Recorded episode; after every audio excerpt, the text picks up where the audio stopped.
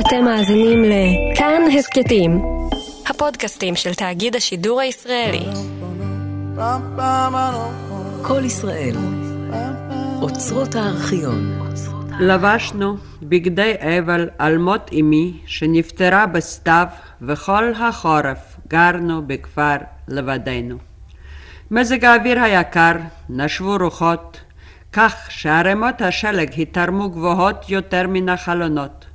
החלונות כמעט תמיד היו מכוסי כפור ועמומים, וכמעט כל החורף כולו לא היינו יוצאים ולא נסענו לשום מקום. מעטים מאוד היו אלה שבאו אלינו, וגם האורחים הללו לא הוסיפו שמחה בביתנו. לכולם היו פנים עגומות, כולם דיברו בקול חרישי, כי חוששים להעיר מישהו. לא צחקו, התענחו ובכו לעתים קרובות בהביטם בי, ובעיקר בסוניה הקטנה בשמלתה השחורה. בבית כאילו הורגש עוד המוות.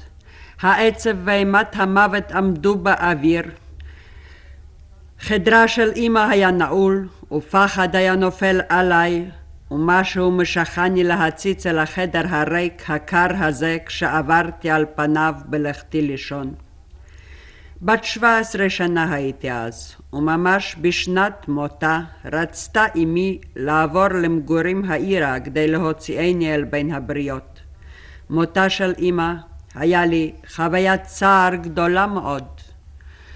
חייבת אני להודות שבגלל הצער הזה הרגשתי שאני צעירה אף יפה, כפי שאמרו לי כולם, והנה זה לחורף השני. שאני מפסידה כך סתם ללא תכלית בבדידותי בכפר. בשלהי החורף גדל רגש זה של מועקה, של בדידות ושל שעמום, עד כדי כך שחדלתי לצאת מן החדר. לא פתחתי עוד את הפסנתר, לא לקחתי את ספרי בידי. כאשר הייתה קציה, המחנכת, משדלת אותי להעסיק עצמי בדבר זה או אחר, השיבותי לה, למה? לשם מה לעשות דברים בשעה שמיטב שנותיי חולפות כך סתם, על לא דבר, לשם מה? ועל אותו לשם מה לא הייתה תשובה אחרת חוץ מדמעות. זוהי הפתיחה לרומן הקצר של טולסטוי, עושר המשפחה, אחת מיצירותיו המוקדמות. כאשר אנחנו קוראים את הדברים הללו המסופרים כווידויה של הגיבורה הראשית, מאשה, אי אפשר לנו שלא לזכור דמות אחרת מיצירה אחרת של טולסטוי, את נטשה ממלחמה ושלום. גם שם, בפרקים שבהם מסופר על נטשה, בשעה שהרוסה, הנסיך אנדרי, יצא למלחמה, והיא מצפה לו לשווא זמן רב, מייסרת אותה כל העת המחשבה, לשם מה? ולמה זה כך סתם על לא דבר חולפלפת העת היפה הזאת של נעוריה, ואיננה יכולה לגשת לפסנתר ולשיר, ואיננה קוראת וחוזרת ושואלת לשם מה, והתשובה היחידה הן הדמעות. אותה ערגה של נעורים, אותם געגועים לאהבה, לחיים, לאדם המתבונן בעיניים אוהבות, השומע באוזניים אוהבות את זמרתה, את נגינתה של הנערה, או פשוט המקשיב לקולה בדברה. אותו קוצר הרוח לגבי הזמן החולף, כמה הכירו טולסטוי, איך ידע להבינו ולהאזין לו, צמיחה זו של אדם צעיר, תשוקת החיים המתפרצת בצורת געגועים עמומים דווקא בעת תוגה, בשעות קשות, אחרי שקרה אסון, או בשעה שאין דבר מתרחש. אותם הרגעים כשנדמה לו לאיש הצעיר שהם חולפים לשווא לחינם ללא תכלית על לא דבר. ולעצם העניין, דווקא הרגשה זו הינה עדות על התגבשות האישיות, ואנו זוכרים לא רק את נטשה, זוכרים אנו את פייר בזוחוב בצעירותו. ברגעי הייאוש שלו, שהיו עוברים לבטלה כפי שנדמה לו, טולסטוי מעיר על כך, והוא לא ידע איזו עבודה קשה ומורכבת נעשית אותה שעה בקרבו פנימה. אצל גבר זוהי כמעט תמיד עבודה מורכבת של התבגרות רוחנית, הבשלת עולמו השכלי. אצל הנערה, הכנתה לתפקידה המיועד לה מן הטבע כפי שהאמין טולסטוי, תפקיד האישה והאם, הנשי הנצחי, שמיטב ביטויו היא האימהות. אך לא רק דבר זה, קוצר רוח זה של יצור צעיר לגבי הזמן החולף מזכירנו בפתיחה לאושר המשפחה את יצירותיו המאוחרות של טולסטוי. יש כאן מומנט שהוא חשוב עוד יותר, ושבסיפור הזה, אשר טולסטוי עצמו, שלא בצדק כלל וכלל, ביטל אותו בשנותיו האחרונות, הוא משמש פתיחה כה יפה לכל אשר יבוא. הלא היא התעוררות האדם לחיים בשעה שהוא נושא בקרבו את דעת המוות. כוח אינסטינקט החיים, העזים כמוות, העזים לפעמים יותר מן המוות. אסון גדול קרה לה למשה. חוויית צער גדולה היה לה מות אמה, אבל הנה, תוך בושה ובקור טוב של האשמה עצמית, מוכרחת היא להודות שדווקא מחמת הצער הזה היא הרגישה שצעירה היא, אף יפה, כפי שאומרים לה, הכל. יצר החיים שבאדם, שהאהבה לכל גילוייה איננה אלא אחד מאותותיו, הוא הנושא של מלחמה ושלום, הנושא הנצחי של טולסטוי. החיים, כל זמן שחי האדם, עומדים בפני הכל. אפילו בפני קרבתו של המוות. אחד המבקרים, שכתב ספר מעניין מאוד על דוסטויבסקי, מבקש להוכיח כי אהבת גיבוריו לחיים, המתבטא לפעמים באהבתם לאישה, היא שיר תהילה ליצר החיים, חיות החיים, ז'וואי הז'יזן, כפי שנאמר במקום אחד. דבר זה איננו נכון לגבי דוסטויבסקי. כאשר איוון קרמזוב מסביר לאחיו אלושה כי הוא יוסיף לחיות על אף הכל, כי הוא אוהב את החיים, אוהב את על עלי האביב הדביקים הללו. כי הוא לא יאבד עצמו לדעת, אף על פי שהוא יודע הוא איזה גהנום הם החיים של האדם על האדמות. איזה תום של נבזות הם. אומר איוון כי הוא יוסיף לחיות בכוח השפלות שבו, בכוח היצר הקרמזווי. ועצם הדבקות בחיים מעידה על משהו מביש, על איזו בגידה בטוב. לא זאת שלחיות ולאהוב את החיים פירושו חטא ורוע, אדרבה. המתאבדים אצל דוסטויבסקי הם השפלים ביותר, סבידריגיילוב וסמירדיאקוב, או החוטאים הגדולים שאפס כוחם כמו ניקולאי סטברוגין. אבל בכל זאת, ההאחזות בחיים עם דעת כל אי הצדק שבהם, בלי אותה פניה לאמונה והיטהרות נפשית, כי במקרהו של רסקולניקוב באפילוג, כי במקרהו של אלושה ההולך בדרך האלוהים, הרי זה היצר הנמוך השפל ביותר. לא כן אצל טולסטוי, אם כי בתקופות שונות בחייו היה גם קרוב לקונספציה זו של דוסטויבסקי. הרי ביצירתו האומנותית, ברומנים הגדולים שלו, עצם חיות החיים הינה סימן לכך שנפשו של האדם חיה היא. האדם מתגבר על המוות, על האסון, על שכול, על אבדות, משום שגופו ונפשו חיים. משום שכל זמן שהאדם מרגיש כי חייו הם בעלי ערך, הרי הוא חי אותם כערכם, על כל סטיותיו ושגיאותיו. נשאר הוא יצור חי, בעל תודעה חיה, הפועלת גם שלא ביודעים, המצילה אותו ממוות אה, ולא ממוות פיזי בלבד, אלא גם ממוות רוחני.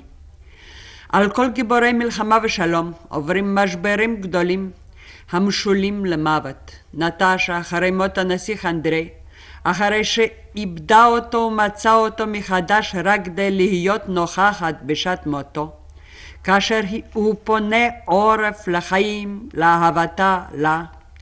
דומה והכל אבד ונסתיים בשבילה. אבל כאשר מופיע פייר, האוהב אותה, ואומר לה מילים טובות, מילים של אדם שלא חדל לאהוב אותה אף פעם, על אף כל מה שקרה, על אף כל מה שהיא עשתה, נטשה עונה לו בחיוך, שהיה כדברי טולסטוי, כי דלת נפתחת באותה עורבה אפלה ואטומה, ולפתע פרץ אור וריח אוויר טוב לתוכה פנימה. והיא חוזרת ומתחילה לחיות. הנציחה מריה, אחרי מות אביה, אחרי שהודתה לעצמה שבאיזו פינה חבויה שבלב היא רצתה במוות הזה, ביקשה את המוות הזה כשחרור ופורקן לה, רואה את עצמה כבעלת עבירה גדולה שאין לה עוד זכות לחיות. אבל היא חוזרת וממשיכה לחיות אחר כך עם ניקולאי בעלה, ואנו רואים אותה בסוף הספר כאישה וכאם מאושרת. הנסיך אנדרי, שמת מוות רוחני בספר זה פעמיים עוד לפני מותו האמיתי, כאשר נפטרה אשתו, כאשר נואש מחלומותיו, כאשר פגה אמונתו, רואה את עצמו כמי שסיים את חייו, והנה אחרי אותו ליל ירח נפלא, כשהוא רואה במקרה את הנערה הצעירה נטשה עם זרועותיה הדקיקות המורמות כלפי מעלה. משול הוא לאותו אלון שראה בדרך אל אחוזתו של רסטוב שעמד יבש וקרח בין אילנות אביביים ודומה היה ולא ינץ ניצל לעולם והנה בחזרו של הנסיך אנדרי מן האחוזה עומד הוא שוב האלון בעצם ירקותו בכוח צמיחתו. הדברים כשהם מתוארים בספר סבורתני זכורים לכולנו. הנסיך אנדרי נוסע אל אחוזתם של הרסטובים לשם איזו ביקורת של ניהול המחוז. אלה הם אותם הימים שבהם פנה עורף לחיים. אין דבר טוב ואין דבר שהוא יפה בעיניו. זוהי התקופה שבה הוא ופייר אינם מוצאים לשון משותפת. קשה לו לנסיך אנדרי לדבר עם אנשים. קשה לו להבין למה חיים בני אדם בעולם ולהאמין שיש בכלל צורך בחיים ובכל העניינים האנושיים הגדולים והקטנים. הוא כבר ראה מקרוב את המוות, הוא בטוח שבעצם מת כבר ואיננו יכול לקום לתחייה. אשתו הצעירה כאמור מתה עליו. אכזבות גדולות היו לו, ולא זאת בלבד שאיננו רוצה לחיות, אלא הוא מצטמק ומתייבש אותה ייבושת פנימית, אשר היא בעיני טולסטוי האות הנורא ביותר של מות האדם בעודו בחיים. הנסיך אנדרי רואה את הדברים בלי אהבה, וטולסטוי יודע מה הפירוש של דבר זה, שכן כשמדבר טולסטוי על כתיבתו שלו באחד המכתבים לאשתו הוא אומר אני מביט על הכל בעיני מת. הנה זה הדבר שבגללו לא אהבתי אנשים רבים. ועכשיו אני עצמי אינני אלא רואה את אשר לפניי, מבין, משיג, אך אינני רואה לפני ולפנים באהבה, כדרכי לפנים. בלי אהבה אל שורשי החיים, החיים אינם חיים, וזהו המוות. וכך באותם הימים חי הנסיך אנדרי. והנה הוא נוסע אל אחוזת רוסטוב, והימים מימי ראשית אביב, והוא עובר על פני יער לבנים שמשני צידי הדרך. כמעט ושרב היה ביער. לא נשמע כל משאבו של רוח. עצי הלבנים כולם זרועים עלים ירקרקים ודבקים, לא נעו ולא זעו. ומתחת לעלי אשתקד בערימם אותם בצבצו ועלו חתימת הדשא הראשון ופרחים סגולים. עצי אשוח קטנטנים שירקותם הנצחית גסה, בשורים זר פה זר פה בין אילנות הלבנים, העלו על הלב באורח אי נעים את זיכרון החורף. עליהם הדרך עמד אלון, היה זקן מן הסתם פי עשרה מן הלבנים שהיוו את היער. עבה היה פי עשרה מכל עץ לבנה וגבוה מהם כפליים. אלון ענק היה, שאין להקיפו אלא בשני זוגות של זרועות, ובדיו נשברו, כנראה זה מכבר, וקליפתו המשובשה מכוסה צלקות וחבורות ישנות נושנות, על זרועותיו ואצבעותיו הגומלניות, הנעקשות כבדות הגרם, המפוסקות פיסוק אי סימטרי, עמד כזקן מושחת מראה, צבא רוגז ומלא בוז בין הלבנים המתחייכים. רק עצי האשוח הקטנים, היבשים בירקותם הנצחית, שהיו פזורים ביער, רק הם והאלון הזה מענו להיכנע לקסמי האביב, לא אהבו לראות את האביב ואת השמש. והנסיך אנדרי ראה את עצמו באספקלריית האילן הזה בדמותו. מייחס לעץ צבא הימים מחשבות ייאוש וזלזול בחיים וכפירה, באותה אחיזת עיניים ששמה תקוות, אהבה, אביב. כן, צודק הוא שבעתיים, צודק הוא האלון הזה, הרהר הנסיך אנדרי. אדרבה, ילכו האחרים, הצעירים, ילכו נשוב שולל אחרי אחזת העיניים הזאת, ואנחנו מכירים אנו את החיים. חיינו תמו. אחרי זה הוא בא אל האחוזה, ושם הוא פוגש באותה נערה קטנה, כמעט ילדה, נטשה, הצוחקת על משהו שאינו ידוע לו לנסיך אנדרי. ותחילה, תוך איבה כמעט, ומשהו הדומה לקנאה הוא מרגיש בנערה זו שאיננו מכירה ואיננו יודע דבר מעולמה, אותה שמחת חיים הזרה לו עכשיו כל כך. וכמשהו מפתיע והכרחי כאחת, בא לו לנסיך אנדרי אותו ליל ירח, אחת התמונות השלמות ביותר בתיאור האווירה ביצירת טולסטוי, כשהוא שומע מעל לחלונו בקומה השנייה את קולותיהן של נטשה וסוניה. רואה את זרועותיה הדקיקות של נטשה, שומע אותה בדברה, כשהיא כל כך רוצה לעוף לירח. ולא קרה דבר, וקרה הכל. שורה חדשה של מחשבות ומאוויים מתעוררת בלב הנסיך אנדרי, והמחשבות אינן סדורות עדיין, והוא עצמו לא היה יכול לתת דין וחשבון עליהן. אך בצאתו בראשית יוני מן האחוזה הוא חש את החיים תחושה אחרת. כוח נעורים אשר לא האמין כי הוא צפון בו חוזר ושולט על כל עולמו. אזי הוא עובר שוב על פני אותו יער לבנים עצמו, שהאלון עומד בו, והעץ הזקן מכוסה כולו עלים חדשים והוא כל כך חסון, כל כך חזק. אבל טולסטוי הוא אומן במידה מספקת כדי לא לחזור על מחשבותיו ברגע של הנסיך אנדרי, ולא להכריחו לראות בפגישה השנייה את המשל והנמשל הקודם. ברגע הראשון אין הנסיך מזהה את העץ כלל, ורק קצת מאוחר יותר הוא יודע, אבל הרי זה אותו אלון עצמו. עלתה מחשבה על דעתו של הנסיך אנדרי. ולפתע פתאום תקפו רגש אביבי חסר שחר, רגש חדווה והתחדשות. ובמילים חסר שחר, כמה מדגיש טולסטוי, את הבלתי אמצעי, הטבעי, הפשוט, הווגטטיבי שבחפץ החיים, בחוש החיים, בתחיית המתים שבאדם ובטבע.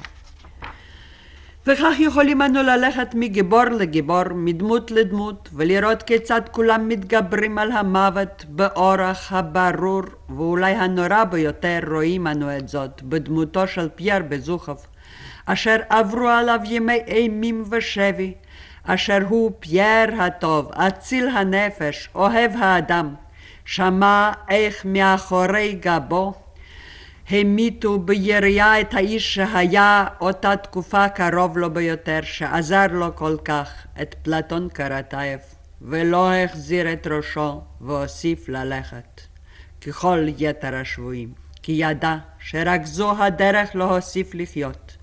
והנה הוא מתעורר כתום המלחמה במיטה נקייה ורכה, וטוב לו. טוב לו מעצם העובדה שהוא חזר וחי ואוכל ושותה. סיכום החיים, הכולל תמיד גם את המחשבות על המוות, יבוא אחר כך.